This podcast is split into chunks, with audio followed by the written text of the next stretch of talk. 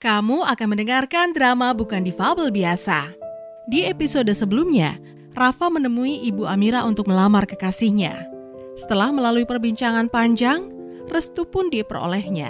Namun Rafa belum pernah bertemu ayah Amira dan berniat untuk mencari calon ayah mertuanya.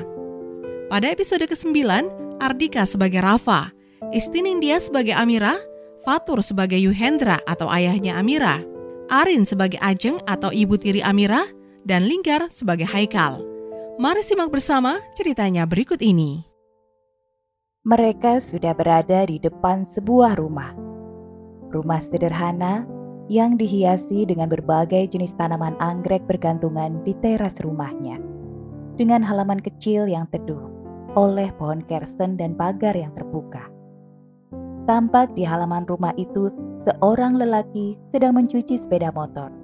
Amira mengenali lelaki itu. Amira, kamu kok ada di sini?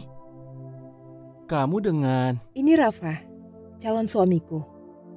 Kita tidak selesai menonton konser di gedung Musical Center. Itu karena aku bertemu dengannya di sana.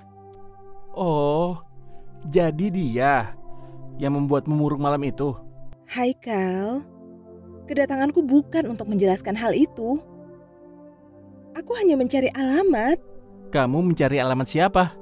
Bapak Yuhendra? Setahuku alamatnya di sini. Itu bapakku. Silakan masuk. Ba Bapakmu? Amira. Kenapa?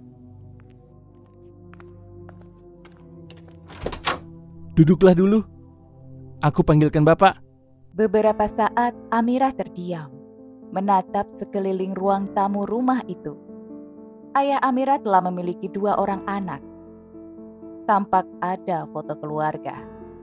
Ayah Amira, istri mudanya, satu anak lelaki yaitu Haikal, dan seorang gadis remaja yang belum dikenal Amira. Gambaran keluarga bahagia terlihat dalam setiap foto.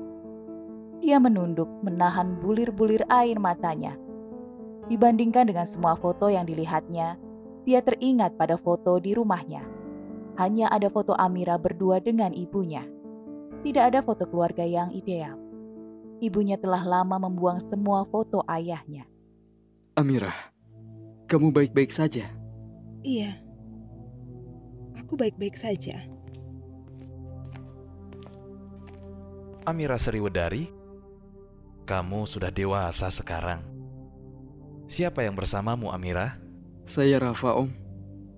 Perkiraanku jarak antara suara ayah Amira dari sini sekitar 2 meter. Aku perlu sedikit maju untuk menyalaminya.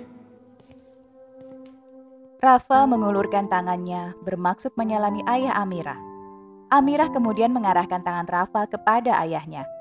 Rafa belum mengetahui bahwa ayah Amira duduk di kursi roda karena Amira sedari tadi tidak memberitahunya hanya diam terpaku. Dari situ, keluarga Yuhendra mengetahui bahwa Rafa memiliki keterbatasan penglihatan. Ayah Amirah tersenyum dan menyambut tangan Rafa lalu sedikit menariknya. Rafa maju selangkah lebih dekat. Terima kasih sudah menemani Amirah datang kemari. Duduklah. Silakan duduk. Ibu akan membuatkan minum supaya kita bisa ngobrol lebih nyaman.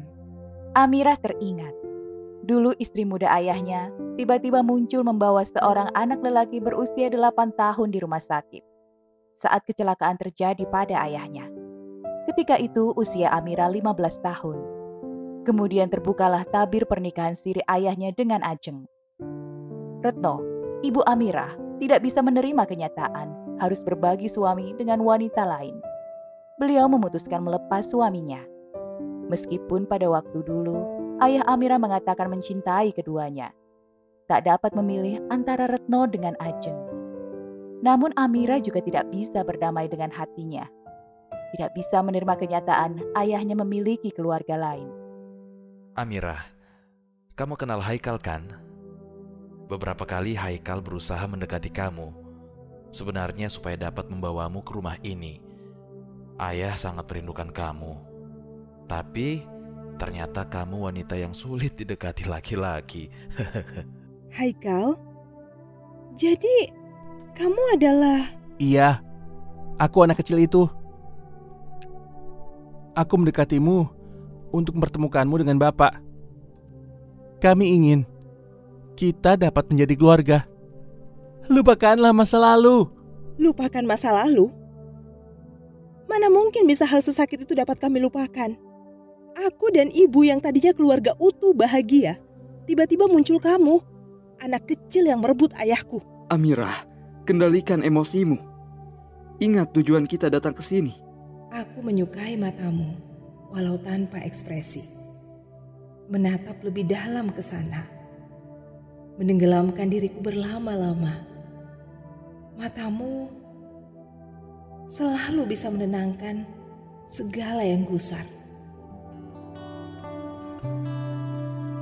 Kau yang terbaik yang pernah aku dapatkan Yang terbaik yang selalu ku dengar Sayang, apakah kamu akan terus hidup dalam masa lalu? Enggak. Maafkan aku terbawa emosi.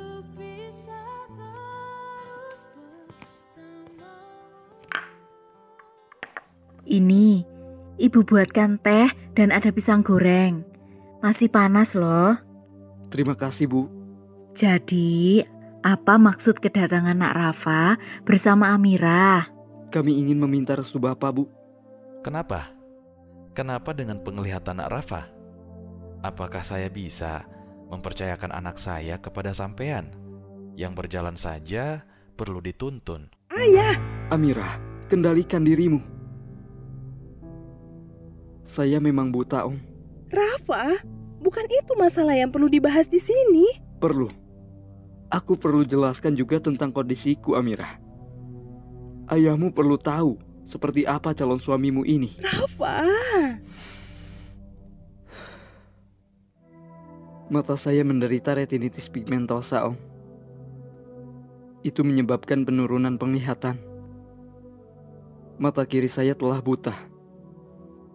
Tapi mata kanan saya masih ada sisa penglihatan sempit dan berkabut. Sudah berapa lama? Tiga tahun. Kamu bekerja. Iya. Saya punya sebuah toko alat musik. hubungan kami sudah berjalan cukup lama. Dulu Rafa mengurus perusahaan mebel keluarganya. Meski kondisinya sudah berubah, aku masih mencintainya. Kekurangan fisiknya tidak akan menjadi penghalang hubungan kami. Kamu tampak yakin sekali. Kami berharap Om bisa menjadi wali nikah Amirah. Aku yakin Amirah akan mencariku. Karena anak perempuan memerlukan ayahnya untuk menjadi wali nikah. Saya minta restunya, Om. Kami sudah lama tidak bertemu.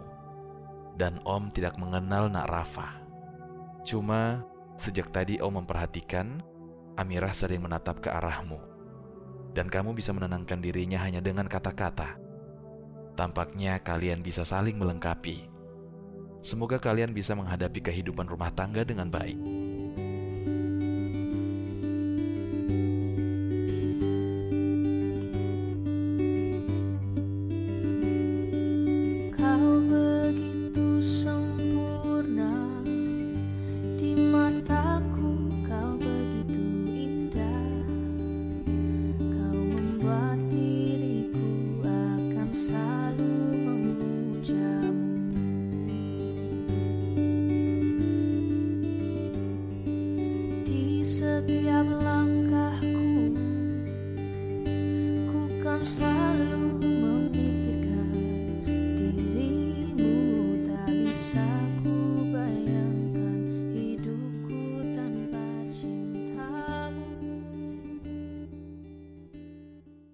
Terima kasih telah mendengarkan Bukan Difabel Biasa.